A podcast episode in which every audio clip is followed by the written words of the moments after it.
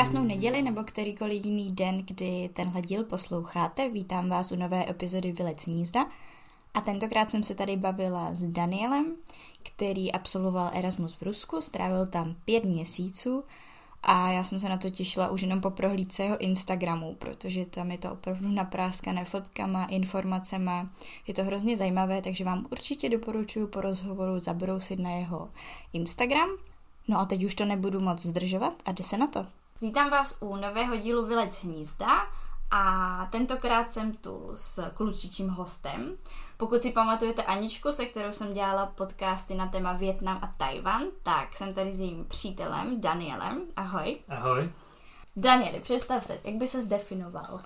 uh, nevím, tak já jsem, jsem student, uh-huh. studuju uh, IT, konkrétně informační management. V rámci studia jsem měl možnost věd do zahraničí, jak už do Ázie, tak právě do Ruska, o kterém bude dneska řeč. Uh-huh. A takže miluju, miluju cestování, cestování na motorkách a tak Aha. různě. Super. No a jak tě napadlo Rusko? Nebo celkově asi trochu tíhneš k východu, podle toho, kam jsi vyjížděl? Uh, trochu jo. Uh, já jsem hledal, jelikož to byl už můj třetí výjezd uh-huh.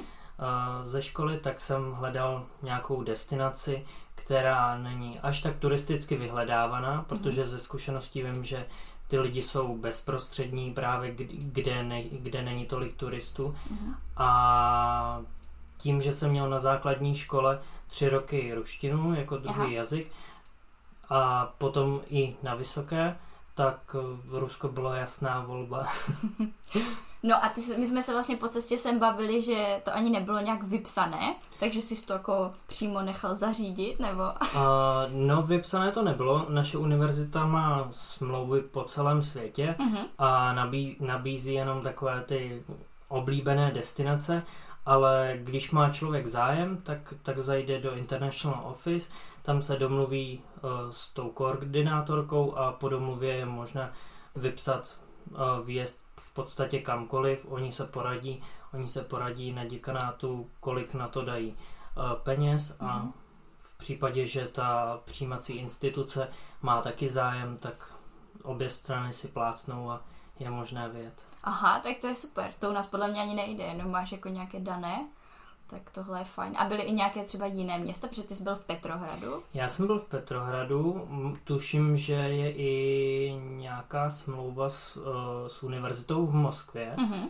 ale, ale s tím Petrohradem probíhala, probíhala i komunikace mm-hmm. uh, v dřívějších dobách, takže, takže mě říkali, že spíš, že spíš ten Petrohrad a i mě víc lákal Petrohrad právě z toho důvodu, že Jednak je, to, jednak je to u moře, i když jsem tam teda jel v zimě, tak to je jedno a není to hlavní město, takže tam není všechno tak drahé.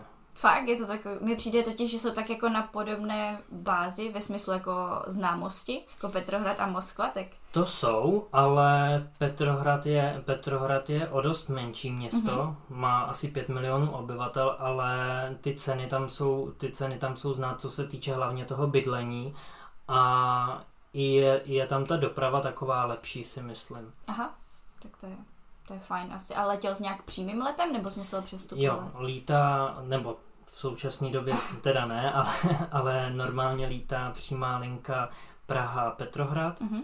a i Praha-Moskva, ale já jsem letěl právě přímo, přímo do Petrohradu, lítá to eh, český aerolinky to mhm. lítají uh-huh. i ruský aeroflot. Aha. Právě. A jak dlouho to asi letí? Um, dvě hodinky. Co fakt? Jo, to je kousek. Já jsem čekala, že to bude nějaká, nějaký dlouhý let. ne, ne, ne. Nebál se třeba, letěl jsi teda s těma českýma aerolinkama, nebo? Uh, já jsem měl původně, původně koupenou letenku u ČSA, uh-huh. ale ty pak uh, z důvodu nenaplnění kapacity, protože já jsem tam letěl 4. února, takže to je zrovna takový čas, kdy tam moc turistů nelítá, mm-hmm. protože většina, většina muzeí i parků vše je zavřené, protože v zimě, v zimě není sezóna, takže to takže nakonec, nakonec mi dali let u Aeroflotu, takže jsem letěl s mhm. ruským. Mm-hmm. A nebál se? Protože že jsou takové předsudky, že když něco spadne, tak to spadne někde u Ruska. No já jsem právě byl mile překvapen, protože uh, já jsem neměl jsem moc velká očekávání, mm-hmm. ale právě, právě ten ruský Aeroflot má i na palubě poměrně slušný servis, protože, protože ČSA, když člověk letí takovýhle krátký let, mm-hmm. tak nedá v podstatě člověku ani napít. Mm-hmm. A tady jsem měl jídlo, pití, všechno a hrozně, hrozně milé letušky byly, takže já jsem byl milé překvapen. Aha, jo, tak to je super. A když teda ještě skočíme před ten let, tak co všechno si zařizoval, než si odletěl? Uh, no tak bylo, bylo potřeba uh, pozvání z Ruska, uh-huh. protože uh, když člověk chce zařídit výzum, tak je nutné mít uh, pozvání, anebo když tam jde jako turista, tak uh, nějaký turistický voucher, který se vyřizuje přes, uh-huh. přes nějakou agenturu. Takže já jsem komunikoval, komunikoval s tou ruskou univerzitou, to už, to už jsem si všechno vyřizoval sám, protože univerzita moje domácí mi zprostředkovala jenom, jenom to, že tam budu moc studovat a, vešker... a jinak nic? A jinak, jinak nic, no. jinak veškerá ta komunikace, uh, pak to jsem si vyřizoval sám, takže já jsem si tam s nima domlouval, aby mi poslali uh, zvací dopis, uh-huh. což byla taková trochu anabáze taky, protože uh, oni tam, oni na té ruské univerzitě v tom International Office podle všeho asi špatně platí, takže se tam, takže se tam každý dva měsíce měnil ten international koordinátor, takže, takže jsem po každý komunikoval s někým jiným. Někdo mi tvrdil, že už, že už to poslali na migrační, na migrační uh, nějaký úřad. Mm-hmm kde mi měli vystavit oficiální zvací dopis, pak mi zase tvrdili, že, ješ, že ještě čekají na schválení od vedení univerzity, takže to bylo takové zdlouhavé. Takže já jsem na začátku, na začátku ledna jsem ještě neměl zvací, zvací dopis. Aha. Dostal jsem ho až někdy eh, v polovině, v polovině ledna, protože oni mají na začátku ledna jsou Vánoce. pravoslavné mm. Vánoce a mají tam svátky, takže ani v Praze ambasáda nefunguje a tak. Mm-hmm. Takže jsem říkal, no tak já nevím, jestli vůbec odletím, protože nebudu mít vízum. No, ale dopadlo to a v, pak v Praze ta ambasáda tam, tam to funguje fakt jako dobře, mm-hmm. že oni, oni si vemou podklady, vlastně chtěli, chtěli po mně i test na HIV, Aha. že mám negativní test. Mm-hmm je zajímavý, je zajímavý a když jsem to zkoumal, tak oni chtějí ten negativní test jenom po studentech. A to, a, to, a to i když jsem žádal tenkrát o výzum do Ázie, tak to bylo to samé, no asi. Asi jsme jako studenti promiskují. Asi. No, takže, takže já jsem si zařídil, zařídil výzum, pak mi za pár dní přišla sms že si můžu přijet pro pas, mm-hmm. takže jsem měl znova do Prahy, tam jsem si vyzved, vyzvednul pas s vízem a pak už, pak už bylo všechno bez mm. problémů. Ještě jsem se akorát, když se bavíme o tom, co jsem zařizoval, jak jsem si na dálku zařizoval uh, koleje, mm-hmm. protože tím, že jsem měl úplně jako jediný Čech tam, tak uh, se mi úplně nevyplatilo schánět nějaký byt. Nějaký A třeba nějaké jako tak. studentské byty nebo něco? Uh, něco takového by tam taky bylo možné, ale ono je to trochu komplikované z toho důvodu, že uh, cizinci, když mm-hmm. přicestují do Ruska, Eh, tak musí, eh, tak musí mít vlastně takový jako registraci tomu mhm. říkají mm-hmm. a do sedmi dnů po příletu se člověk musí registrovat. Aha. Což je trochu komplikované, když jde člověk na privát, protože uh, musí majitel, majitel toho bytu musí s ním uh, na poštu Aha. vyplnit nějaký, nějaký formulář, je to tam, je to anabáza asi na půl dne. Všechno v ruštině. Všechno v ruštině a potom, potom vlastně, když člověk získá tu registraci, tak uh, už bez problému tam může bydlet. Mm-hmm. Jenže problém nastává v tom, když chce člověk cestovat Aha. a ubytuje se někde, někde v jiném městě, tak mm-hmm. tím pádem ta stará registrace končí. Oni mu, oni mu vystaví v tom ubytovacím zařízení novou mm-hmm. a když se člověk vrátí zpátky do, do toho bytu, tak musí vyřizovat, vyřizovat Aha. další, další registraci, protože po návratu zase tam je lhůta tuším asi tři dny. Aha, a to je zvláštní, jako i když je to nějaký krátkodobý pobyt, když jdeš třeba na víkend někam, ubytuješ se třeba v Airbnb, nebo? No, když se člověk ubytuje v tom Airbnb, tak, uh, tak uh, mu tam asi registraci nevystaví. Uh-huh. Ale ono jako spíš se v Rusku, v Rusku vyplatí buď spát přes couchsurfing, mm-hmm. anebo, nebo přes booking, protože ty ceny toho ubytování tam nejsou vysoké, takže, takže já jsem spal v nějakých hostelech, kde mě vyšla, kde mě vyšla noc ani ne na stovku, takže to bylo Aha, úplně super. Tak to je dobré. To je, to, co, a je to tam teda, jak to tam je finančně? Je to tam levné, drahé? Podobné jako tady? Uh, záleží jak co. Aha. Záleží jak co. Třeba bydlení, konkrétně v Petrohradě, je poměrně drahé. Uh-huh. Studentka, která tam byla z Německa se mnou, tak ta tam měla privát a platila za něj asi 800 euro za měsíc. Ach, Němka. No. Proto. no právě, takže to, bylo, takže to bylo fakt hodně a já jsem platil v porovnání s tím na kolejích v přepočtu asi 3000 korun za měsíc. Tak to není tak hrozné. Což právě, což právě bylo dobré v rámci, v rámci toho studia, takže já jsem stejně se tam jezdil jenom vyspat. Já jsem mm-hmm. to měl hlavně o tom, abych, abych si tam něco odstudoval a mohl procestovat Cestovat, Rusko. Jasně. Mm-hmm. A ještě před tím odjezdem za, zaří, zař, zařizoval si třeba pojištění, protože nám to zařizovala škola, ale... Mm-hmm. Uh, no u nás, u nás uh, jsou dané směrnice, kde jsou minimální limity mm-hmm. pojištění, které si musíme zařídit já jsem měl o, sjednané od Fiobanky k platební kartě, mm-hmm. to bylo asi za nějakých 75 korun na měsíc, což, o, což splňovalo ty limity, které univerzita požadovala, takže to bylo úplně mm-hmm. v mhm. pohodě. A kolik jsi měl stipendium? Jestli to není tajné.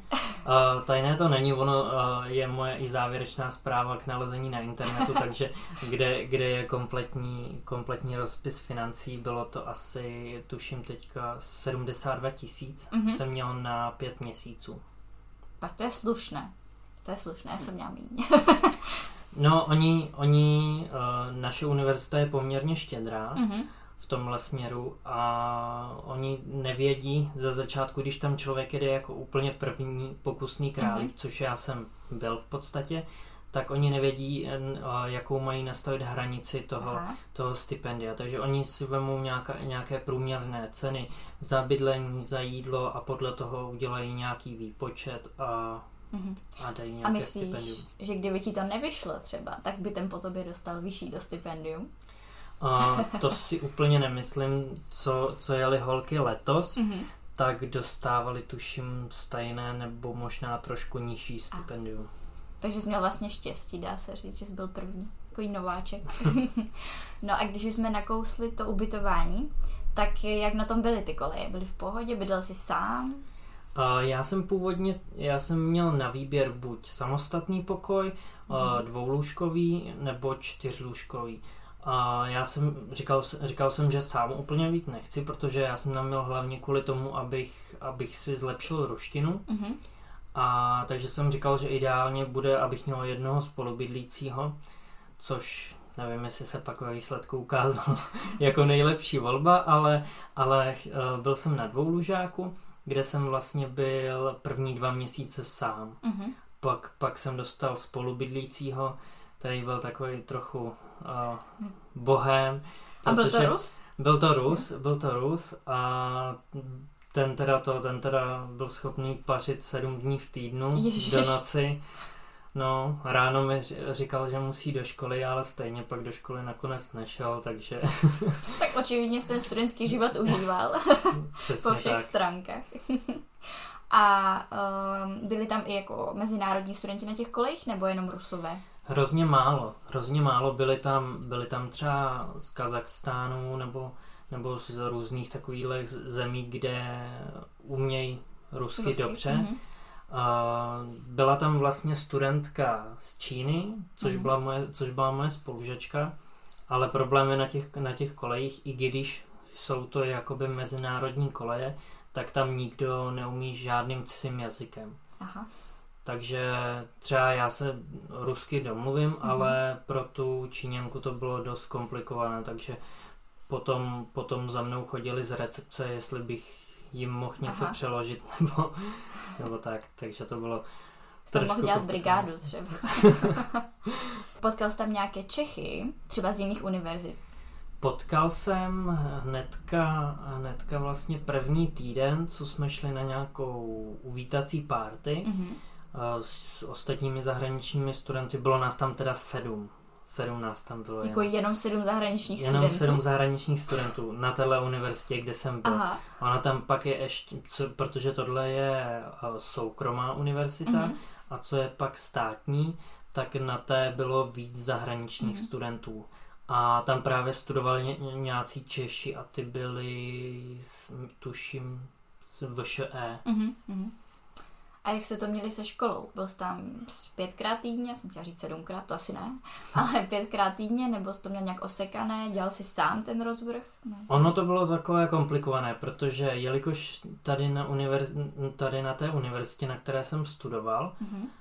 tak eh, nemají tolik zahraničních studentů, takže eh, výběr kurzů v angličtině byl poměrně omezený Mohl jsem si teda dát i kurzy v ruštině, ale nevěřil jsem si, že mám takovou úroveň na to, abych to, abych to zvládl. Ono to ve výsledku stejně bylo jedno, protože i ty kurzy v angličtině byly napůl v ruštině.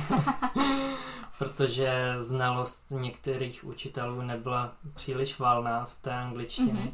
Takže, takže já jsem si vybral asi čtyři kurzy, Aha. protože uh, moje domovská univerzita po mně vyžadovala splnění minimálně tří předmětů. Takže, mhm. jsem si, takže jsem si vzal čtyři předměty, kdybych náhodou jeden neudělal, tak abych Jo, abych se vešel to. do toho limitu a nemusel Lepší. jsem vracet stipendium. Jo, mhm. to je potom největší strašák podle mě, když to člověk udělá, že to má tip a nemůže potom nic jako um, ne, neprojít ten test, tak No, ale abych se vrátil k tvojí mm-hmm. otázce, tak uh, tam to bylo právě trochu komplikované, že my jsme dostávali rozvrh uh, na každý měsíc. Aha. Takže my jsme na konci měsíce vždycky dostali měsíc, uh, rozvrh na, dal, na další měsíc, takže někdy to vyšlo tak, že jsem, že jsem měl školu jednou v týdnu, někdy, že jsem tam byl čtyřikrát v týdnu. Aha. Ono to bylo tak, tak zvláštní, protože oni rozpočítávali vyučovací hodiny do toho semestru mm-hmm. a na základě toho to nějako kombinovali, Aha. takže my jsme třeba jeden den měli čtyři hodiny ruštiny a pak jsme ruštinu neměli celý týden a někdy jsme to měli, že jsme měli uh, dvakrát nebo třikrát tu ruštinu, bylo to tak to není úplně praktické, podle mě lepší jako to mít rozloženější, než že pak týden vlastně na to, nebo jako si v Rusku, takže asi trénuješ mimo školu, ale i tak mi přijde. No my jsme to, my jsme, já jsem ze začátku z toho byl takový trošku špatný, protože uh, já jsem očekával, že tam budu mít trošku intenzivnější kurz mm-hmm. té ruštiny. Uh, když to my jsme tam přijeli, byli jsme tam všichni, všech těch sedm zahraničních mm-hmm. studentů v jedné, v jedné třídě, byli tam úplní začátečníci, kteří ruštinu viděli možná poprvé v životě, vy třeba ta Číňanka, mm-hmm. a, a nebo, tam, nebo jsem tam pak byl já a jedna Italka, která, která vlastně ruštinu studovala, mm-hmm. takže jsme měli úplně jiné úrovně a i pro tu vyučující to bylo hrozně komplikované najít nějakou zlatou střední cestu, aby to vyhovovalo jak těm začátečníkům, tak nám, kteří jsme nám mm-hmm. přijeli aby jsme se nějak zlepšili. Ale my jsme vlastně i mimo školu jsme si našli pak s tou Italkou, jmenovalo se to Russian Speaking Club, mm-hmm. kde se združovali jednak Rusové a i cizinci, kteří chtěli mluvit rusky. Mm-hmm. promluvit v ruštině, takže, takže to bylo takový fajn, že jsme tam přišli Zaplatil jsem tam asi 100 rublů vstupní poplatek, což, byl, což bylo za nájem těch prostor a člověk si tam mohl udělat čaj mm-hmm. a všechno možné. A tam jsme, tam jsme hráli fotbálek, bavili jsme se u toho a bylo to, takové, bylo to takové fajn, že všichni jsme měli takovou podobnou úroveň, když někdo udělal nějakou chybu, takže se tomu druhému neposmíval. a tak, takže, vlně, takže, prostě. to bylo, takže to bylo takové fajn. Jako, jako když člověk mluví v angličtině, tak přeci jenom radši mluví s cizincem, který, který má podobnou úroveň než s rodilým mluvčím. To je fakt, to je fakt. No. Aspoň se tak méně stydíš potom. a jak jsi teda na tom byl s ruštinou? Říkal jsi, že už jsi teda nějakou dobu měl předtím ve škole, pak na univerzitě, tak zvládl ses asi nějak domluvit už? Um, tak pro mě ze začátku to bylo těžké. Já mm. jsem z základky jsem měl poměrně slušný základ, pak jsem to hrozně let nepoužíval, mm-hmm. takže už se to člověku vytrácelo ale potom, potom vlastně na univerzitě jsem si to dal všechno od začátku, takže se ty moje základy trošku prohloubily. No a potom, když jsem přiletěl do Ruska, tak chvíli jsem tak koukal, ale pak nastala situace, že jsem se musel hodně rychle rozmluvit, když jsem přijel, když jsem přijel večír, večír asi v, v 6 hodin na koleje s mojí buddy, kterou jsem měl přidělenou. Mm-hmm. A na recepci mi paní řekla, že mě neubytuje, že o mě nic neví. A já říkám, přijel jsem v únoru a já říkám, já to mám zařízený už od listopadu. Aha. A ona jako, že, že ne. No tak, tak chvíli, chvíli tvrdila, že mě neubytuje, že musím přijít až druhý den, tak, tak, tak jsem jí v ruštině řekl, ať mě zavolá ředitele a za dvě minuty už jsem byl na pokoji. no i tak se dá, to je super. A, takže, a myslíš, že se ti to zlepšilo po tom půl roce, co jo, tam byl? určitě. Mm-hmm. Určitě a hlavně, hlavně největší progres uh, jsem pocítil po tom, co jsem odjel celou transsibirskou mm-hmm. magistrálu, protože tam jsem přišel do kontaktu jenom s místními lidmi, kteří neumí vůbec žádný cizí jazyk, takže tam jsem musel, tam mm-hmm. mě mhm. situace donutila. No k tomu se dostaneme, to mě zajímá. A myslíš si, že by tam mohl, nebo když tam jede někdo, kdo prostě v životě nevděl ruštinu, absolutně ne, nezná azbuku nic, tak uh, že by to ten člověk zvládl, protože já jsem se třeba právě i dívala na tvůj Instagram a bylo tam třeba nádraží a byly tam jenom prostě jako nápisy v azbuce, což já to třeba přečtu, jsem taky měla na základce ruštinu, ale umím si představit, že někdo to má jako úplně jiný svět a vlastně by si ani nenašel vlak. Jo, oni tam to, oni tam, ta tabule se mění právě i, přepi, i přepis do latinky a i třeba v Petrohradě v metru uh, je vždycky napsaná stani, stanice azbukou, mm. ale i přepis do latinky, je. takže to je v pohodě. A třeba, když už si potom byl v těch menších vesničkách a jel si vlastně tu transsibirskou magistrálu, tak uh, tam už by to asi, asi bylo těžší, ne? Tam, tam už to bylo komplikovanější. Uh-huh, uh-huh. Takže to asi nedoporučovat hned nováčkům, kteří neumí azbuku. A... Ale člověk, jako myslím, že pro nás to není zas tak složitý, uh-huh. přeci jenom je to slovanský jazyk, takže když ti rusové budou mluvit pomalu, tak si myslím, že z kontextu člověk je schopný pochopit mm-hmm. o co jde. Jo, jo, některé slovíčka jsou podobné. A jak jsi se seznamoval, krom teda kolejí, asi předpokládám o školy, tak eh, našel jsi si tam nějaké přátelé i třeba mezi místníma, nebo jenom těch sedm international? A, tak my jsme, my jsme se tam seznámili hodně, hodně ve škole, mm-hmm. i právě na tom uh, Russian Speaking Club. Mm-hmm. Tam jsme se seznámili se spoustou Rusů a potom v rámci, v rámci toho cestování já mám jako skvělé zkušenosti s tím, že jsem se tam dal do řeči s některýma lidma a ty mě pak hostili a tak, takže to bylo fajn. A máš tam ještě doteď nějaké kamarády, ke kterým bys se třeba mohl vrátit, kdyby jsi byl v Rusku? Jo, určitě. Jo? Já jsem hodně v kontaktu uh, právě s učitelkou na ruštinu. Ona mm. je asi jenom o tři roky starší než já, takže, takže s tou jsme hodně v kontaktu i ty ostatní spolužáci ze zahraničí, takže myslím si, že k ní, anebo pak e, známa, známa právě e, v jednom městě ve Vologdě, mm-hmm. do kterého mě vzal můj právě spolubydlící z kolejí, protože o tam teď pocházel. Ten Bohem? Ten Bohem, ten mě tam vzal a takže takže s tou, s tou jsem taky v kontaktu. Ta i tady byla před vypuknutím pandemie, mm-hmm. byla za mnou v Čechách, takže to bylo takový fajn. Tak to je fajn, že takhle udržujete vztahy. Jak jsi trávil volný čas?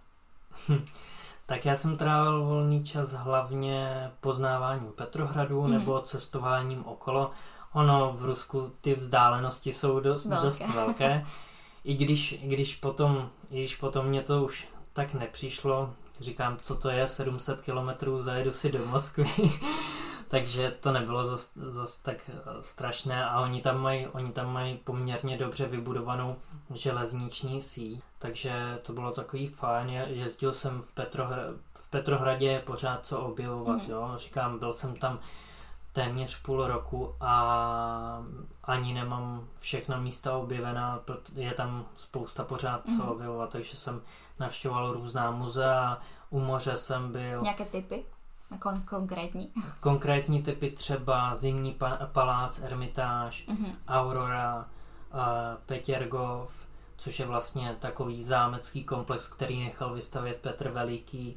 Potom, potom nedaleko, nedaleko asi 300 km od Petrohradu je Národní park Ruskála, mm-hmm. kde se těží mramor a i, i právě ten mramor se pak dovážel kdysi složitě do Petrohradu a tam je vyzdobené, vyzdobené metro z toho, mm-hmm. takže metro tam je fakt nádherné, to doporučuji, když třeba, když třeba je člověk v Petrohradě a je den, kdy je špatné počasí, mm-hmm. tak koupit si jízdenku do metra a objevovat metro. Protože mm-hmm. i to se pak můžou podívat posluchači u mě na Instagramu nebo, Já nebo jsem na koukala internetu. dneska. Tam to metro je fakt nádherné. A co mě strašně překvapilo, jak je tam čisto. Mm-hmm. Jo, takže uh, tam, tam to je, člověk se cítí jak v nějakém paláci a to je jenom vlastně ve stanici, ve stanici metra. A funguje to tam dobře, ta doprava? Že všechno na čas? Jo, jo, jo. Metro určitě mm-hmm. a autobusy víceméně taky. Oni tam, oni tam mají uh, jednak autobusy, mm-hmm. které, uh, které mají svůj jízdní řád, který většinou dodržují a potom tam jezdí ještě soukromé autobusy, kterým uh, říkají maršrutka Aha. a ty nemají ani svůj pevný řád jízdní, ale vždycky, vždycky tam je napsané na tom konkrétním autobusu, že jede tam a tam, Aha. takže člověk si naskočí a, a jede a ty jezdí každou chvilku. Tak to je tam hodně možností, jak se někam dostat. Mm-hmm. A hodně tam, hodně tam mají i vlaky, mm-hmm. vlaky právě, oni tomu přezdívají električka, což je vlastně vlak jenom po městě. A něco jako tramvaj? Něco takového. Mm. To tak vlastně, my tomu taky tak říkáme, nebo babička tomu tak říkala, tak možná to má z ruštiny. Mm-hmm. a co párty, co frčí v Rusku, ještě bylo jako nějaký dotaz důchodce. Ale jak tam vypadá třeba párty studentská? Uh, tak párty, já si myslím, že to je srovnatelné s tím, co jo. je u nás. Jo. A co vodka? Chutná ti, nebo chutnala ti, než tam jel? Uh, jo, jo, jo, vodka, já jsem, já jsem, já vodku můžu uh-huh. a v Rusku mají tam opravdu velký výběr. Mají tam dokonce v Petrohradu je i muzeum vodky, takže mm-hmm. to taky doporučuju.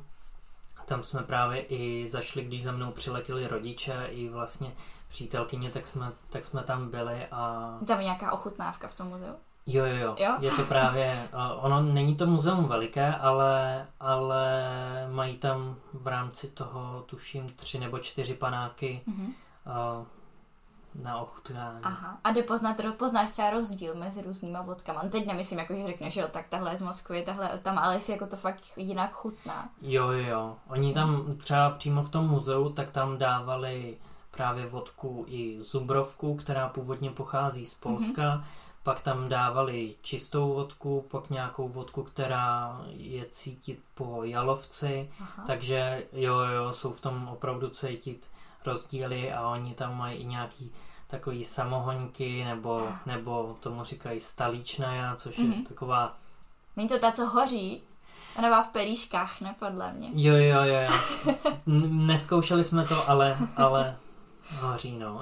ona, má, ona má hodně toho alkoholu, podle mě ten obsah ne proto hoří, nebo mm-hmm. tak mhm. nějak, jo. Hm. No a hodně tam, hodně tam teda pijou pivo, mm-hmm. o, hodně tam pijou české pivo. Jo? jo, jo. Petrohradě hodně se točily Krušovice. Takže jsi nemusel přizpůsobovat něčemu jinému. ne, ne, ne, no tak já jsem, já jsem si tam, no, samozřejmě, že jsem chtěl vyzkoušet i jejich mm-hmm. místní pivo, takže mají poměrně dobré. Jo. Já jsem právě i slyšela, že mají nějaké pivo, co má český název, ale je ruské a že hodně turistů to pije a myslí si, že je právě české a teď už ale nevím, jak se to jmenuje. Jo, jo, to je... Uh tuším, že, no viděl jsem tam žatecký gus, Aha. ale to si myslím, že mají i různě v zahraničí, jo, jo. ale nemá to nic společného s právě s českým pivem. Mm-hmm. No a tak teď půjdeme k úplně opačné nějaké věci, než jsou teda párty a zajímá mě, jak to tam je s vírou, jestli to jako hodně je pozorovatelné, jestli jsou jako, mi přijde, že Rusové jsou poměrně věřící, tak jestli to tam je jako cítit. Je to cítit, ale nikomu to, oni to nikomu nevnucují. Mm-hmm. Takže právě je tam spousta těch pravoslavných, i teďka se tam rozmáhá vliv právě muslimů a, mm-hmm. a tak podobně, ale, ale je to tam hodně rozšířené, je tam spousta kostelů, ty kostely jsou teda krásné, mm-hmm. jo, třeba samozřejmě nejvíce profláklý v Moskvě uh, chrám Vasila Blaženého na Rudém náměstí. To je jako insta-friendly. No, no, no. no. Takže tak, ale, ale jo, jo, jsou, mm. jsou hodně věřící a někdy až moc. Proto třeba to, proto třeba je říkají, že uh, Rusové kolikrát umírají dost brzo, Aha. protože oni jdou k doktorovi, až když uh, je to fakt vážné, jinak, jinak se obracejí k Bohu a právě sází na nějaké babské rady, bylinky a mm-hmm. tak mhm. podobně. tak to je potom už extrém trošku, no, když věříš, že tě Bůh vylečí z chřipky, to bych úplně no. na to nesázela. a jak jsi zvládal počasí? Protože ty jsi vlastně přicestoval v tom únoru, tak předpokládám, že tam byla zima. Je mm-hmm. to hodně velký rozdíl od naší zimy. Teda teď už asi jo, ale takové teď, co třeba známe z dětství. Uh, jo, Někdy, někdy jo, někdy, někdy to bylo takové podobné, mm-hmm. právě v tom Petrohradě, tím, že to je u moře a je tam větší vlhkost, tak mm-hmm. ta zima byla taková vlezlejší. Takže byly i třeba rána, kdy bylo, kdy bylo minus 25, mm-hmm. ale pocitová teplota byla daleko nižší, byla třeba minus 35, protože jak tam byla vysoká vlhkost, tak, tak to bylo docela znát. No. Mm-hmm. A byl jsi dobře vybaven, nebo jsi dokupoval oblečení? Uh, já jsem si kupoval v Čechách, ještě než jsem odletěl, tak jsem si kupoval bundu, která má komfortní teplotu do minus 40, takže já jsem tam netrpěl. tak aspoň, že tak já jsem se dívala vlastně u tebe na Instagramu, že tam i zamrzá ten balt. Mhm, jo, jo, jo, já jsem právě jel se podívat k moři uh-huh. a to teda bylo poprvé v životě, co jsem, co jsem viděl, co jsem viděl zamrzlé moře a říkám, původně jsem měl strach na to stoupnout, ale mm. pak jsem viděl, že spousta lidí potom, potom chodí, takže já jsem šel někde 500 metrů od pláže po zamrzlém moři a úplně, úplně v pohodě. To je drsný úplně. To si nevím představit. Tady dneska už u nás nezamrznou ani rybníky mi přijde no, a tam zamrzá moře. a kdy třeba slezl sníh ve městě teda? Někdy na jaře? Ve městě tak v tom dubnu, duben, květ, ten. Mm-hmm, tak to není tak hrozné. No a uh, nechci teda úplně zabředávat do nějaké politiky, ale zajímá mě, jak jsi jako vnímal přítomnost jejich ideologie, které jsou asi jako demokracie, dejme tomu, tak to prezentujou, ale zajímá mě, jestli tam je nějak jako, protože hodně lidí to podle mě odradí, jako Putin a politika a mi přijde, že to je škoda, protože Rusko, jako ta země mi přijde hezká a je blbost tam nejet jenom proto, že mají nějaký určitý způsob vlády. Tomu. Mm, no ono právě i s tím letím, ještě než jsem odjel do Ruska, jak jsem se setkal, že spousta lidí má právě předsudky mm-hmm. s tím, jak je to tady prezentováno v médiích, mm-hmm. ale já jsem, já jsem říkal, já jsem říkal, nebudu mít žádné předsudky, pojedu tam a udělám si názor, názor vlastní podle toho, jak to tam bude. Mm-hmm. Uh, samozřejmě, že, tohle, že politika bylo taky téma, který, který jsem s Rusama probíral uh, tak zlehka a oni na jednu, stran, na jednu stranu je to uh, takové komplikované, protože oni řeknou, že že no jo, Putin je tam už tolik let a nevypadá to, že, že bude někdo místo něj, ale na druhou stranu pak řeknou, jo, ale my ho stejně volíme, protože mhm. on pro to Rusko dělá strašně moc. Za tu dobu, co tam Putin je, tak se to všechno hrozně pozvedlo, buduje se, silnice jsou dobrý, jo, v obchodech mají, mají veškeré zboží i navzdory tomu, že jsou z Evropské unie sankce, tak uh, oni, oni jsou teďka soběstační, mají svoje produkty a vedle toho mají i produkty ze západu, mm-hmm. takže oni nijak nestrádají. Samozřejmě, samozřejmě i když Evropská unie vydala sankce, tak oni to protáhnou přes Kazachstán a přes tyhle země a stejně tam, stejně tam to zboží je. Mm-hmm. Samozřejmě za trošku vyšší cenu, ale oni už pak ani nemají kolikrát zájem to kupovat, protože mají tam levnější alternativu, mm-hmm. možná kolikrát i kvalitnější, protože se to vyrobí přímo tam a není, neutrpí to tou cestou. Mm-hmm. Takže oni jsou Putinovi vděční. Samozřejmě třeba nesouhlasí se zahraniční politikou, kterou on dělá, mm. ale převážná většina s tím taky souhlasí. Takže já jsem vnímal vliv toho Putina tam poměrně kladně vnímaný mezi lidma. I třeba, co jsem se setkával pak v poslední době, než jsem odletěl zpátky do Čech, mm-hmm tak oni říkali, že jsou rádi, že tam bude, protože jak se teďka na západě hodně řeší různé ty gendry, že už není jenom kluka, Aha. holka, ale i dalších 30 genderů, tak, tak Putin řekl, že za tu dobu, co tam bude on, takže bude jenom, jenom muž a žena a nebudou se vymýšlet nějaký takovýhle další, další věci, alternativy. alternativy a to samé s rodičema, protože mm, šel vliv ze západu, že už nebude máma a táta, ale Aha. bude rodič jedna, rodič dva, takže, takže právě on to ještě drží v takových těch kolejích, že, že ty hmm. lidi jsou rádi, že tam, že tam je, že se tam nevymýšlí takový, takovýhle věci. No když jsme u tohohle, tak jak je na tom homosexualita v Rusku? Uh, homosexualita v Rusku, uh, jsou, je, jich tam, je jich tam asi si myslím poměrně spoustu. Mm-hmm. A v dobách ještě Sovětského svazu to bylo trestné, Aha. takže někde na vesnicích nebo, nebo tam, kde jsou takový ty starousedlíci, tak uh, ti to nevidí, ti, ti to nevidí rádi, ale, mm-hmm. v mhm. těch, ale v těch městech uh, si myslím, že to normálně zapadlo, jo. takže tam to už zase takový problém není. Jo, tak aspoň, že tak, tak je to fajn. A co třeba nějaká cenzura? Cenzura... Mm, je tam něco? Pocitoval jsi to nějak? Úplně, úplně bych neřekl, tak samozřejmě, samozřejmě, že média si zprávy trošku upravují, to je mm-hmm. asi všude, ale oni tam mají, oni tam mají necenzurovaný kanál uh, na jejich sociální síti v kontaktě, Aha. což je takový ruský Facebook, mm-hmm. takže spoustu zpráv se člověk dozvěděl právě z toho kanálu. Třeba když, když byla nějaká nehoda právě v Petrohradě, nikde, nikde na oficiálních médiích to nebylo, ale právě na tomhle kanále se to objevilo. Mm-hmm. Takže ne, Takže se dozví, když potřebuje. Člověk se dozví, jo. no. Mm-hmm. Nepřijde mi, že by to bylo úplně cenzurované. Jsou některé zprávy trošku zkreslené, ale, ale úplně cenzurované bych neřekl. A uměl by si si představit tam bydlet jako dlouhodobě, třeba tam mít rodinu nebo tam strávit delší čas, nebo to už ne?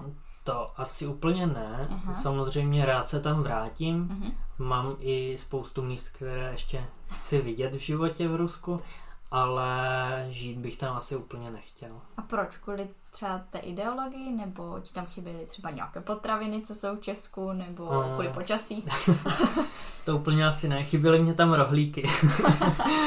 ale ale i když, i když teda jsem cestoval hodně po zahraničí, tak, tak stejně se cítím nejlíp u nás doma v Čechách. Jo? O, to je hezké. a když za tebou teda přijížděli návštěvy, nebo říkal jsi, že tam byli vlastně rodiče, Anička, mm-hmm. a jak to měli oni s vízem? Protože jako ty musíš sehnat někoho, kdo tě tam pozve, nebo jeli na turistické? Nebo... Uh, na turistické, na turistické vízum tam mm-hmm. měli, tam to je omezené, že mají jenom jed, jeden vstup mm-hmm. A to vyřizuje právě cestovní agentura, tuším, že i student agenci to vyřizuje a já jsem rodičům, rodičům jsem zařizoval právě na dálku z Ruska u jedné cestovky, že tam jenom přivezli pas a oni vyřídili všechno i v Praze na ambasádě, takže takže to... není tam nějaká čekací lhůta, že by... Ne, ne, ne, ne, ne, to není vůbec problém a právě loni, loni uh, tuším v říjnu nebo mm-hmm. v mhm. listopadu právě Putin, aby, aby podpořil uh, cestovní ruch, mm-hmm. tak uh, do Kaliningradu, což je, což je část, část v Evropě, mm-hmm. právě Ruska, je to nad, nad Polskem, tak tam spustil elektronické výzum a to samé do Petrohradu a do, Le, do Leningradské oblasti, což je asi rozloha zhruba České republiky, to je právě v okolí Petrohradu, takže tam člověk to, tam člověk eh, mu stačí elektronické výzum, které je zadarmo, jenom ho vyplní online a do čtyř dnů obdrží, obdrží hmm. to výzum a musí teda člověk zůstat jenom, v jenom právě v této oblasti. Hmm. Takže od loňského roku už, už je to i víc Tak to je super, že člověk takhle může vyjet a nemusíte úplně řešit, jako třeba, nevím, když se jezdí Já si to představuji jako víze třeba na Nový Zéland, jak jsou takové ty soutěže, že tam mm-hmm. lidi chcou mm-hmm. na mhm. pracovní víza, víza a řeší to třeba rok dopředu. Tak já si myslím, že to je jenom, jenom trošku komplikovaně zprezentováno, než to ve skutečnosti jo, to je. je. možné. A když teda jsi byl ve vztahu během toho pobytu, jak jsi to zvládal? Stýskalo se ti hodně, nebo jak často jste se viděli během toho, co jsi byl v Rusku? Uh, tak vlastně ze začátku, tak my jsme, my jsme si, denně jsme si psali, uh-huh. i skoro jsme si volali denně, takže to bylo, ta komunikace tam byla důležitá, ale ale bylo to poměrně v pohodě, nechalo se to zvládat. Uh-huh. Vlastně po dvou měsících za mnou Anička přiletěla, týden tam byla a potom se vrátila a my jsme byli domluveni, že se uvidíme až, až vlastně v červnu. Aha. Uh, no, pár dní, pár dní na to, co odletěla, tak mě, tak mě, vraceli, mě vraceli na daních nějaké peníze, takže jsem říkal, mám tady nějaké volno, tak kouknu, kouknu na letenky, už mám i uh, více vstupové výzum, protože to, to právě udělovali po třech měsících, Aha. co tam člověk byl. No a tak jsem letěl na pár dní na Velikonoce jako překvapení domů. Mm-hmm. A, takže, takže to jsme se viděli, což bylo asi po třech týdnech potom, co Anička se vrátila. A potom, potom, když já jsem se vrátil z Transsibirské magistrály, tak jsme se domluvili, že se sejdeme v Rize, protože Anička se hnala uh, za pár korun letenky mm-hmm. a mě, mě jezdili autobusy taky za pár stovek do Rigi, takže jsme se sešli v Rize a takže pak už to bylo vlastně po třech týdnech, zhruba mm-hmm. jsme se viděli. Takže když člověk chce, tak se to prostě dá. Přesně tak. Tak teďkom asi půjdeme už v té transsibirské magistrále, protože mě to zajímá, já jsem to prohlížela a představím si, že jako po 79 hodinách ve vlaku teď už je jako cesta Praha třeba Ostrava nic. Nějaké tři hodiny ve vlaku, to už je jako tady cesta přes město. Takže jak tě to vůbec napadlo? Měl jsi to od začátku naplánované? Od začátku, já jsem, já jsem říkal, když už do toho Ruska pojedu, tak už chci, chci mm-hmm. teda projet celou transsibirskou magistrálu. A když jsem přijel do Ruska, tak Rusové na mě koukali jak na blázna, že jsem z Evropy, proč si nekoupím letenku a neletím. A já říkám, no protože to chci, protože to chci vyzkoušet, chci, chci přijít do kontaktu s těma místníma mhm. lidma, jo, a chci právě poznat Sibiř a tak, a takže já to beru jako zážitek, ne, že si koupím, koupím letenku, doletím si tam a, a v, klidu, v klidu si to prohlídnu takže jsem to chtěl takhle mm-hmm. objevit. Je to vlastně nejdelší železnice, železnice na světě. A z Moskvy 9288 km mm-hmm. do Vladivostoku, což je vlastně jedna, jedna kolej, po které, po které jede, jede ten vlak přímo. Jede mm-hmm. asi sedm dní, sedm dní čistého času. Mm-hmm. A jak dlouho si to jel ty? Já jsem to měl zhruba na tři týdny. Mm-hmm tím, že já jsem byl v Petrohradě, takže já jsem to měl ještě delší, já jsem to měl 10 000 km ve vlaku, protože jsem si ještě dojel uh, do, do Moskvy mm-hmm. a z Moskvy pak jsem jel právě tu transsibirskou magistrálu. Uh, já jsem si zvolil, že budu vystupovat až vlastně na Sibiři, až v azijské části, protože mm-hmm. jsem říkal, ta evropská část je víceméně no stejná, stejná takhle co, co je v okolí Petrohradu, mm-hmm. Veliký Novgorod a tak. Takže jsem, takže jsem právě říkal, že, že až chci vystoupit na Sibiři, mm-hmm. takže jsem si i podle toho sestavil jízdenky, protože tam si člověk kupuje místenku na lůžko. Mm-hmm. Takže já jsem vyjel z Moskvy, jel jsem asi, to byl poměrně krátký úsek, takže asi 52 hodin jsem jel. To byl krátký úsek, ok. takže jsem měl, takže jsem měl takhle do Novosibirsku. Mm-hmm. Tam jsem právě měl uh, domluveného známého právě od mojí učitelky na ruštinu, mm-hmm. že říkala, že tam má známého, takže se s ním domluví, aby mě tam provedl, ukázal mě to, takže to bylo takové fajn. A tam jsem strávil dva dny. Mm-hmm. To je teda hlavní město Sibiře, že? To je hlavní město Sibiře a není, není tam zase tak dlouho, protože oni ho vybudovali společně s Transsibirskou magistrálou. Ono vypadá hrozně hezky na těch fotkách, protože já nevím, jak to mají ostatní, ale jak jsem nikdy nebyla v Rusku, tak prostě si Sibiř představuju jako takovou celou uh, zasněžnou pláň mm-hmm. a to je pro mě prostě Sibiř, takže jsem docela koukala, když jsem viděla ty fotky na tvém Instagramu. jo, jo, jo, tak já jsem tam měl na přelomu dubna a května, takže, mm-hmm. takže mrzlo tam ještě to jo, ale, ale sníh už byl poměrně pryč. Mm-hmm. Uh, takže to, takže tam, tam to bylo poměrně pěkné. Ono má i Novosibirsk, Novosibirsk má v dnešní době dost velký význam, co se týče ekonomiky Ruska, mm-hmm. protože tím, že je to hlavní město Sibiře i velké ekonomické centrum a má tam vlastně pobočky několik, několik významných bank, jako Sberbank a, a tak podobně. Takže je to, je, to, je to zajímavé a spousta historických míst, i když je to poměrně mladé mm. město, tak tak stejně zhruba třeba 150 let staré budovy a tak mm-hmm. tam jsou. Takže je tam co vidět. Jo, jo, to Vyplatí určitě. se tam jet.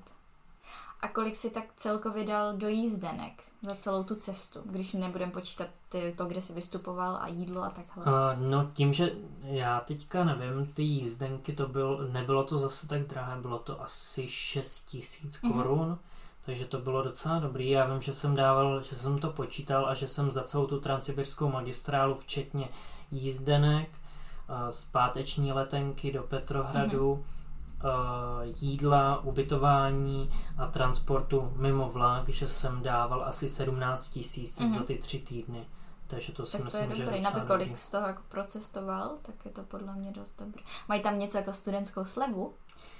Uh, na vlak ne. Ne? Na vlak ne. Do některých památek mají studentské slevy, ale rozdělují, jestli je to student místní, jako ruský, uh-huh. anebo jestli to je student zahraniční. Aha. Takže místní mají větší slevu asi. Jo, jo. Tě nechám se napít. no a potom vlastně z toho Novosibirsku uh-huh. jsem pokračoval, pokračoval jenom asi 20 7 hodin, nebo tak nějak to vycházelo, do Irkutsku, mm-hmm. což je město u Bajkalu. Mm-hmm. A to bylo hrozně zajímavé, protože já jsem, já jsem ve vlaku potkal spoustu, spoustu zajímavých lidí. Já jsem měl teda uh, nejnižší třetí třídou. Aha. A v jakém je to stavu ta třída? Je to v pohodě? Dá jo, tam jo, super, mají tam, mají tam i zásuvky na USBčko. Aha, to není tak nízká třída. Takže a je to úplně, je to úplně ta nejnižší, ta nejnižší třída, mm-hmm. jo. Oni jako mě i Rusové předtím říkali, proč nejedu jako třeba v kupé nebo, mm-hmm. nebo v něčem ještě vyšším a tak. Já říkám, no protože tam nepojedou ty místní lidi, jo. Takže a tam pak jsem setkal jsem se tam s nějakýma válečníma veteránama, kteří mě vyprávěli, jak, jak bojovali v druhé světové válce a tak různě, jo, takový hroz, hrozně zajímaví lidi. No a potom podal jsem se tam i do řeči právě na téhle trase z Novosibirsku do Irkutsku. Mm-hmm. Do řeči s jednou paní a ona říká, no a odkaď jsem? Já říkám, no z Čech. A ona, ona jo, můj syn studuje v Praze na ČVUT, tak jsme se bavili a, a ona, ona pak říkala, no a co mám v plánu právě v tom Irkutsku? Já říkám, no jenom se ubytuju, projdu si město a pak druhý den odjíždím, odjíždím na ostrov na Bajkalu. Mm-hmm a ona, no tak jestli bych měl zájem, takže by mě vyzvedla v tom ubytování autem a že veme i svoji mamku, Aha. ruskou bábušku a že mě tam ukáže okolí. Tak já říkám, jako proč ne, zase to bude úplně něco jo. jiného, když mě tam provede místní. E, takže mě vyzvedla, vzali mě, i, vzali mě právě i na jedno místo e, k Bajkalu, mm-hmm. do Listvěnky a tam mě pozvali na oběd do mongolského stanu do Jurty, Aha. kde jsme jedli takové knedlíčky, oni tomu říkají manty. Uh-huh. Mě to připomínalo právě tajvanské knedlíčky trošku, ale bylo to, hrozně, bylo to hrozně super. Pak mě ještě, pak mě ještě koupili čerstvě ulovenou a ugrilovanou rybu z Bajkalu a koupili mě takový tradiční sibirský dezert, což jsou brusinky, mm-hmm. mandle, to celé zamražené a polité medem. To je taková ta věc, jaký máš vyfocenou v kelímu. Jo, jo, jo, to je přesně to. Takže to bylo hrozně super. Že takhle jsem mm. poznal tyhle, tyhle ty lidi i pak i jsem s nima v kontaktu, takže když pak jsem viděl, že tam mají povodně nebo nějak, nějaké požáry, tak mm. jsme si právě vyměnili pár zpráv, takže to je hrozně, hrozně super, že člověk právě potká takhle místní lidi ve vlaku, mm. že se s nima dá do řeči a oni jsou bezprostřední, jo, chtějí se s ním vybavovat, hostějí ho, jo, pak taky jsem potkal právě uh, pána, který jel na jeden zátah z Moskvy do Vladivostoku celých Aha. sedm dní a ten zase, i když je to ve vlaku zakázané pít, tak, tak, třeba, tak třeba koupil, koupil vodku a, a hostil, mě ta, hostil mě tam vodkou, takže to bylo to, bylo to fakt hrozně zajímavé potkávat mm-hmm. lidi z různých, z různých míst a různý životní osudy a tak. A jsou teda asi kontaktnější než Češi, podle toho, co vyprávíš. Jo, jo, jo. Jo, mhm. to oni jsou obecně komunikativní, mm-hmm. protože i třeba když člověk stojí v supermarketu, stojí tam u pokladny a vykládá si svůj nákup, mm-hmm. tak to, tak oni, oni třeba přijdou a řeknou, jo, tak co budeš mít dneska k večeři, vidím, že tady máš salát nebo, nebo něco, takže se začnou vybavovat a tak a i třeba hodně tam frčí uh, věrnostní kartičky, takže, takže když člověk stojí právě ve frontě uh, u pokladny a ten, ten třeba přede mnou nemá věrnostní kartičku, jak on se mě zeptá, a nemáš ji ty, půjčíš mě takže já mu ji třeba půjčím, mě to nic neudělá, naskáčou mě tam právě bodíky, takže, takže je to takový, jakože na tohle si člověk musí zvyknout, jo? Když, když třeba nemusí moc komunikaci s cizíma lidma, takže oni, oni právě takhle se dost, dost spolu baví nebo nemají vůbec problém se mm. na mhm. někoho zeptat, jako kudy, kam se jde, že jo, což u nás, u nás kolikrát radši stojí, stojíme, koukáme do mapy, než aby jsme se někoho zeptali. A jak to, uh, proč, proč teda mají zakázanou tu vodku, tom, nebo vodku, alkohol všeobecně v tom vlaku, protože oni mají podle mě i nějakou hranici, že můžeš i řídit s nějakou hladinkou? To nevím, to nevím právě, jestli můžou mm-hmm. řídit s nějakou hladinkou, myslím si, že ne. Přijde, že to mají všichni, kromě Česka. ale, ale právě, právě v tom vlaku, že ono na každý, na každý vagón je jedna jedna právě ta průvodčí, Aha. která se tam stará o to, i tam stírá a tak. Uh-huh. Takže oni tam mají za úkol hlídat, aby ty lidi tam nespali, protože, teda nespali, nepili, uh-huh. aby mohli, aby mohli ostatní, ostatní spát a nebyly tam nějaké jo, velké párty uh-huh. a tak. Oni hodně tam třeba hlídali, což jsem se taky ptal, nastoupili, nastoupili chlapy, Eh, s termoskama a se, se, seděli, seděli tam a přišla právě eh, průvodčí a říká jako co v tom, co v tom mají, že jo? Protože, on, protože věděla, že, že jedou na, tako, na takzvanou, oni tomu říkají vachta rabota, což je práce, eh, kde vlastně ty zaměstnanci jedou třeba úplně na druhou stranu Ruska, uh-huh. třeba na dva měsíce, tam pracují a pak se zase vrátí a jsou třeba měsíc a půl doma. Mm-hmm. Jo, takže oni, oni to mají, oni pak se jim stejská dost po domově, po rodině a dost pijou. Mm-hmm. Takže, takže ona, ona vždycky třeba přišla a zeptala se, jestli vachta rabota a oni řekli, že jo, tak hnedka kontrolovala, co, ta, co tam mají. Jako, že k tomu třeba čichala, nebo? No, oni, oni řekli, že to mají jenom, že jenom, čaj, že jenom čaj a, a, a tak k tomu, k tomu čuchla a ona říká, no jo, ale tak to je spirtík, alkohol. takže to. Ale jo, jinak, jinak, jinak ale, co jsem byl překvapený, oni Rusové zase tolik nepijou. V porovnání jako s ostatníma národama tolik, tolik nepijou. Což jako je to prezentováno tak, že jo, ale, jo. ale ve, ve skutečnosti to úplně tak není. Takže pijou třeba méně než my. O, podle statistik jo. A podle třeba tvých zkušeností? Teď nemyslím jako, že jsme nějaký alkoholik, ale jako třeba co máš zkušenosti s Čechama a s Rusama. Hmm, taky si myslím, že jo. Jo, že i když jsme byli třeba na nějaké té párty, takže ty rusové tolik nepili. Mm-hmm. To je zajímavé. No. A kolik jsi měl celkově zastávek po cestě až vlastně nakonec té magistrály? Uh, já jsem měl celkově tři, uh-huh. protože já jsem strávil čas v tom Novosibirsku, uh-huh. pak, pak v tom Irkutsku, tam jsem strávil jed, jednu noc a pro mě byl hlavní bod té transsibirské magistrály Baikal. Uh-huh což je úplně úžasné místo. A ono tam člověk eh, si řekne, že třeba je tam lepší na jaře, v létě nebo v jiném ročním období, než jsem tam byl já, protože já jsem tam byl na takovém pomezí jara a zimy, mm-hmm. jo, kdy, kdy vlastně ještě Baikal byl z části zamrzlý a z části, z části už, už tam byla voda, ale bylo to úplně úžasné. Já, co jsem se bavil i právě s tou paní mm-hmm. ve vlaku, tak mi říkala, že, že místní říkají, že právě na Bajkalu není nikdy špatného počasí, ale je jenom špatný oblečení, který člověk na sobě má. Jo, což, což je pravda. A já jsem ale vychytal úplně, úplně krásné počasí, krásné západy slunce, jo, viditelnost na hory, všude bylo to úplně, úplně úžasný a když pak jsem si domluvil právě odvoz na ostrov, který je asi 300 km od Irkutsku, mm-hmm.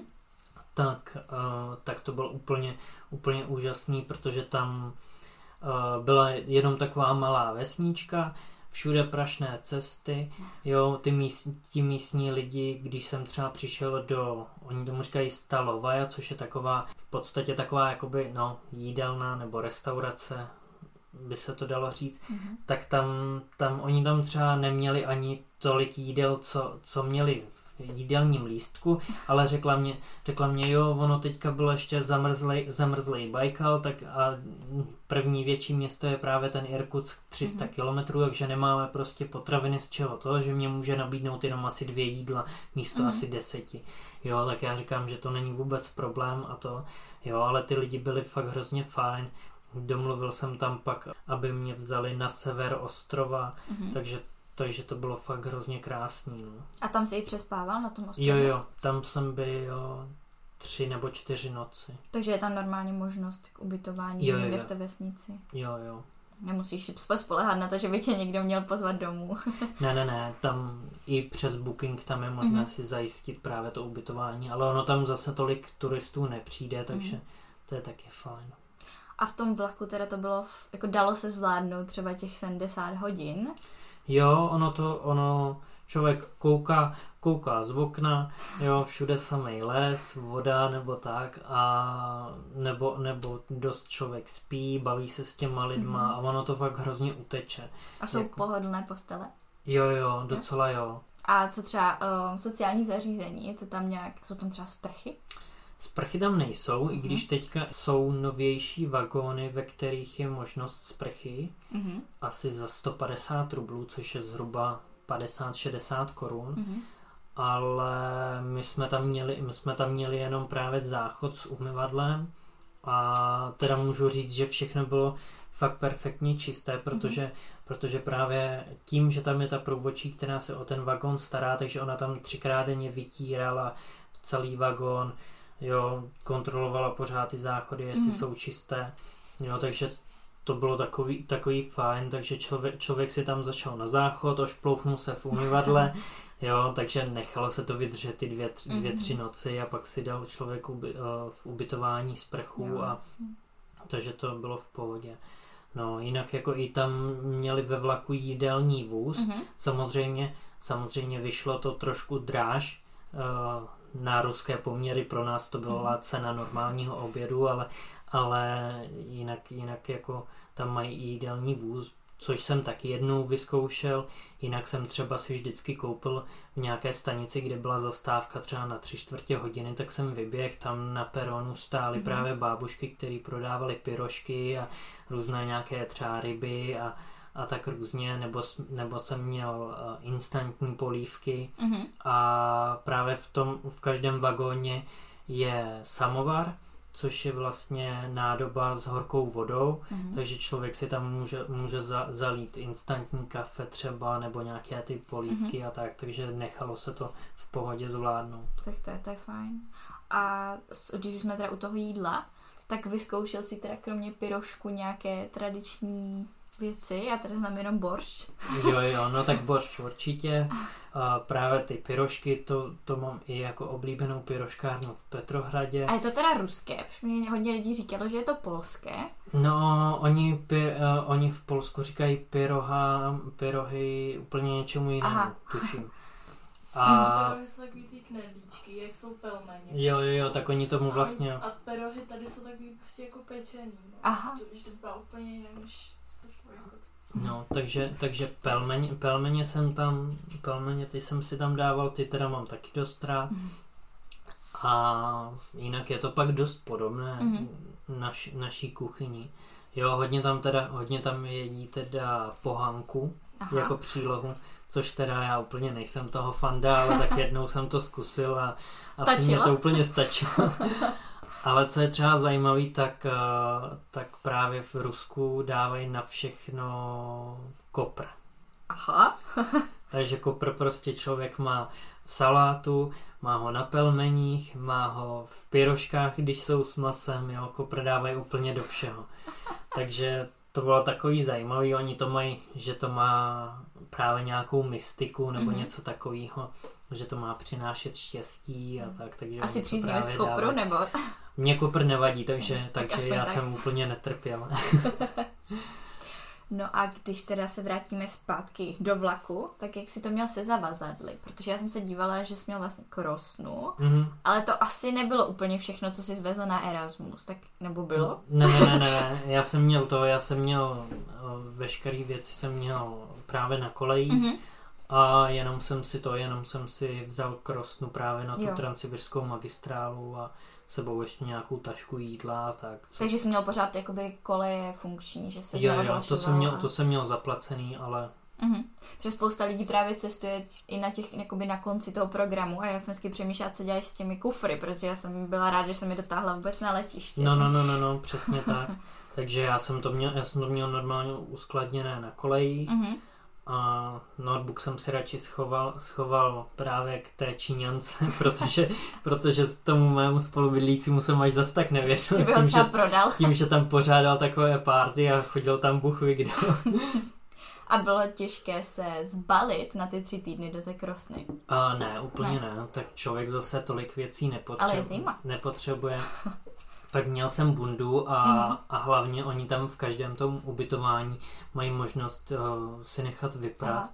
takže takže jako, já jsem teda, já jsem teda měl, počítal jsem, počítal jsem s tím, že třeba spodní prádlo, ponožky a takový, že jsem měl právě na celé ty tři týdny, což, mm-hmm. což jako dneska, kdybych jel, tak už bych si toho tolik ani nebral, protože vím, že si vždycky můžu nechat vyprat, jo, ale, ale těžký to úplně nebylo. Ne, v pohodě. A doporučil by si to lidem, takhle jo. to procestovat? Jo, úplně super. To je, je, to fakt, je to fakt životní zážitek a člověk, když, když i ovládá trochu jejich jazyk, tak, mm-hmm. tak se dozví spoustu zajímavých věcí. Ty lidi jsou pak k němu hrozně přátelský, hostěj ho, takže což jako mě nešlo o to, aby mě hostili, jo. ale, ale to je hezký bonus. Je to takový hezký bonus, že, že, ty lidi, že ty lidi jsou rádi, že tam někdo takovýhle je, že, mm. že uh, zajímá je, proč vlastně jsem přijel vůbec do Ruska, mm. proč, proč mluvím rusky, jo, proč se neučím radši anglicky a tak. Jak je to třeba pro holky? Myslíš, že by to zvládla projet i holka sama? Mm, já si myslím, že jo. Já jsem teda úplně sám nejel, to, mm-hmm. jsem, mhm. to jsem nezmínil. Aha. Původně jsem to chtěl jet sám, pak teda se proto nadchli i ty zahraniční studenti, mm-hmm. ale pak většina z nich od toho upustila, protože uh, třeba ta Němka, Italka a ten Francouz mm-hmm. mají vybudovaný takový standard, ze kterého nechtějí slevovat a tady mm-hmm. je to mhm. třeba na úkor té hygieny, takže, takže ty úplně se toho účastnit nechtěli, nakonec se mnou jela holka, teďka nevím, jak, jak, jak to mám říct, protože ona jakoby to byla španělská studentka, uh-huh. ona tam žije, ale není to španělka, protože ona se narodila, ona se narodila v Bulharsku, takže má i bulharské doklady, uh-huh. ale rodiče jsou Turci. Takže... Jo, tak to dává smysl, proč je španělská studentka teda. takže, takže nevím úplně, jak to, jak to říct, takže... Uh-huh. Takže, takže, ta, takže, ta, takže ta teda jela se mnou, mm-hmm.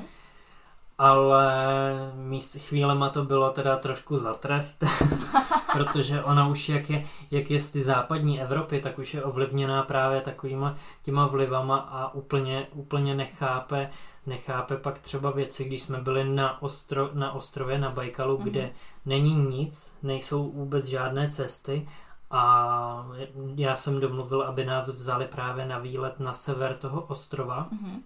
Jeli jsme v lese A ona říká, proč tady neudělají asfaltku, když tady, když tady jezdějí. Já jí říkám, a viděla jsi asfaltku na celém ostrově, na tož tady v lese někde. Jo, takže prostě to jsou takové věci, které pak jako nedocházely nebo tak. Jo, ale jako třeba i, i z toho, i právě z toho ostrova mám hrozně super zkušenosti, protože tam jsem potkal i jeden ruský pár, mm-hmm. právě ten kluk pracuje pro armádu ruskou a jeho, man, jeho manželka ta pracuje na letišti v Moskvě, takže právě s nima i jsme se pak sešli, sešli znova v Moskvě, když jsme se vrátili. Bylo to takový fajn, že, že člověk tam potká spoustu lidí. Jaký to byl pocit dojet na konec té tratě do toho Vladivostoku? Mm-hmm. Do Vladivostoku. Bylo to super, že člověk si to splnil. Mm-hmm a jo, je vidět, je vidět, že to už je úplně jiné město, Aha. že už je to vlastně, jak je Vladivostok až za Čínou, Aha. takže už to má, to město mělo takové právě ty azijské lisy, Aha. jako třeba je Peking nebo tak, samozřejmě ty budovy nebyly úplně, úplně do tohohle stylu, ale bylo vidět, že je to úplně už něco jiného, než právě zby, zbytek ruských měst. Uh-huh. A nějaká super historka z té cesty? Co prostě si myslíš, že stojí za vyprávění a všem jí říkáš. Nebo když jsi přijel, tak si jim všem říkal. Hmm, z té cesty plně teďka takhle mě nic nenapadne. Já to hodnotím jako, jako, jako, celek. jako, jako celek právě, mm. no, že to bylo úplně super. A něco špatného, nějaká špatná zkušenost? Když jsi si třeba říkal, ty byl to blbý nápad to jet? To ne. Ne, nic. Ne, Všechno ne. bylo v pohodě. Jo, to jo. bylo fakt fajn. Jako v tom, v, tom vlak, v tom vlaku a celá ta transsibirská magistrála, to se mně fakt líbilo jako celek. Mm-hmm. To bylo úplně super. A třeba, jo, třeba co já jsem byl v šoku, nebo v šoku, nebo mile spíš překvapen, že i když je to tak dlouhá trasa, těch 9288 km, mm-hmm takže jsme za celou dobu nabrali spoždění jednou, jednu minutu a to jsme pak vyrovnali v zastávce. Takže tak to je, to je super, tady má spoždění vlaky jako z Ostravy do Opavy, takže to je fakt úctyhodné. A tam měli právě i dlouhé, mě překvapilo, jak jsi říkal, že měli 45 minutovou zastávku, tak to bylo normální, mm. jako že byly další zastávky? Jo, jo, bylo to, samozřejmě záleželo, někdy byla zastávka minutu dvě, mm. ale pak když se třeba přijelo do Krásnojarsku, mm. což je taky větší město, tak tam, tam byla ta zastávka delší, protože oni taky potřebovali, potřebovali doplnit třeba vodu a nějaké, mm. nějaké to zboží, co prodávali v tom vlaku, takže to byla taková právě ta další zastávka, mm-hmm. což nebyl úplně problém pak vyskočit z vlaku, dojít si tam někdy před nádraží, koupit něco a mm-hmm. zase se vrátit zpátky do vlaku. A zastavovalo to hodně ten vlak? Jako v hodně stanicích?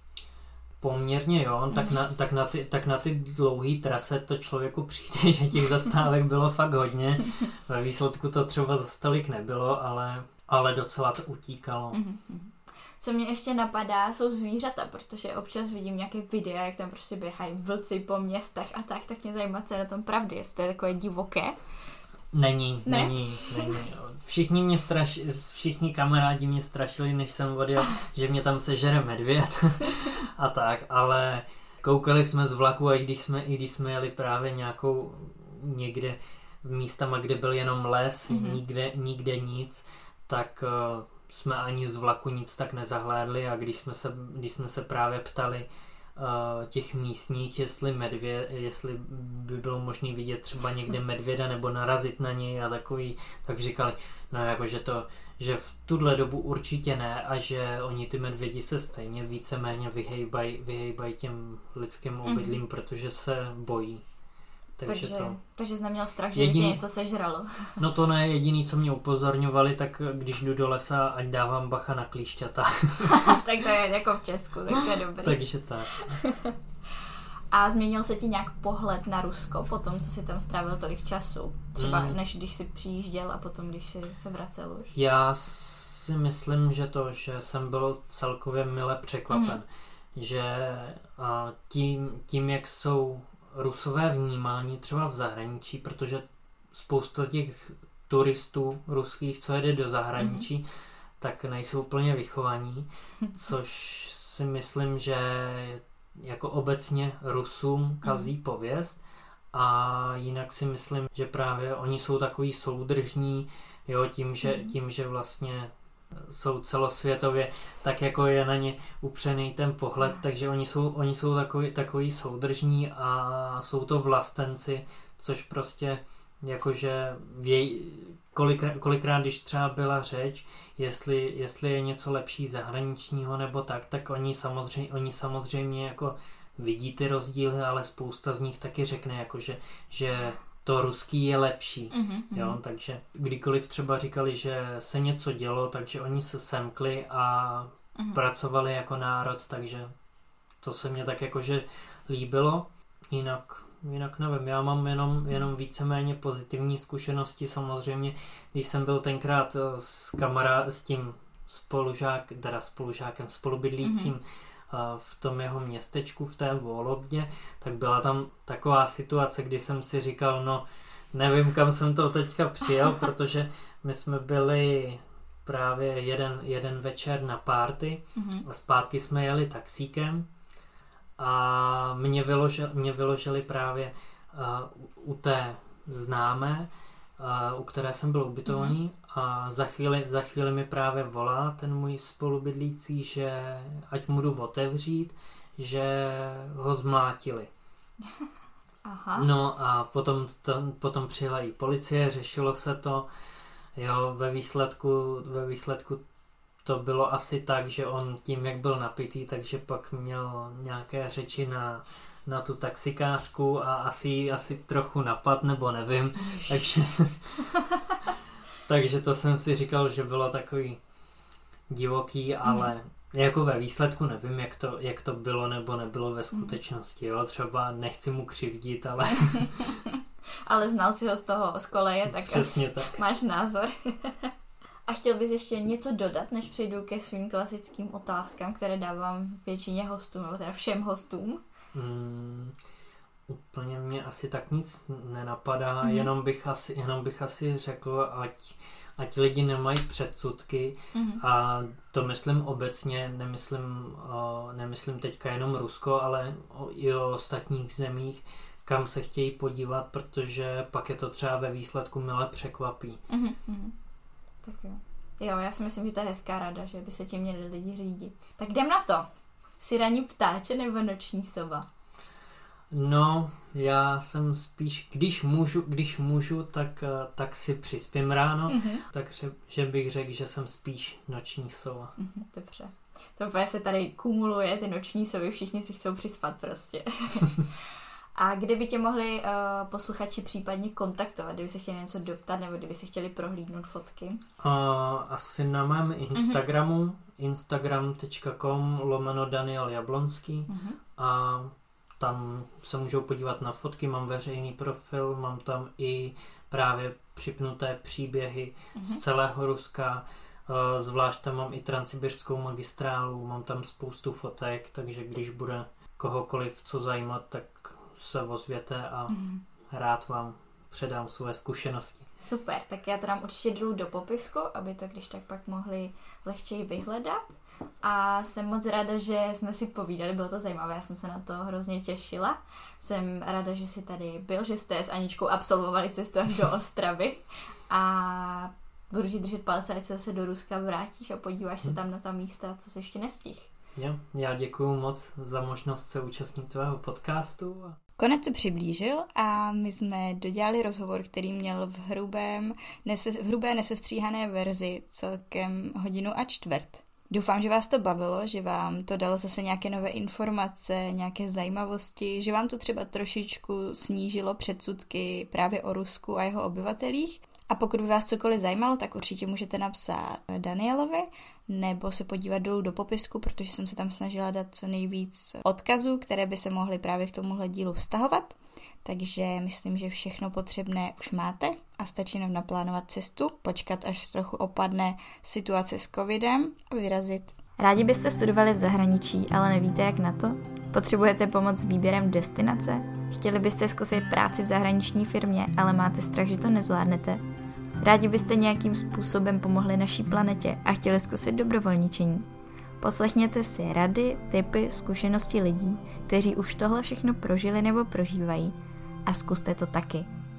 Tohle všechno a ještě mnohem více se dozvíte ve Vylec hnízda. Tento podcast je tady pro všechny, kteří se bojí a chtěli by někam vyrazit. Seberte odvahu, poslechněte si pár rozhovorů, najděte destinaci a vyražte za svým snem.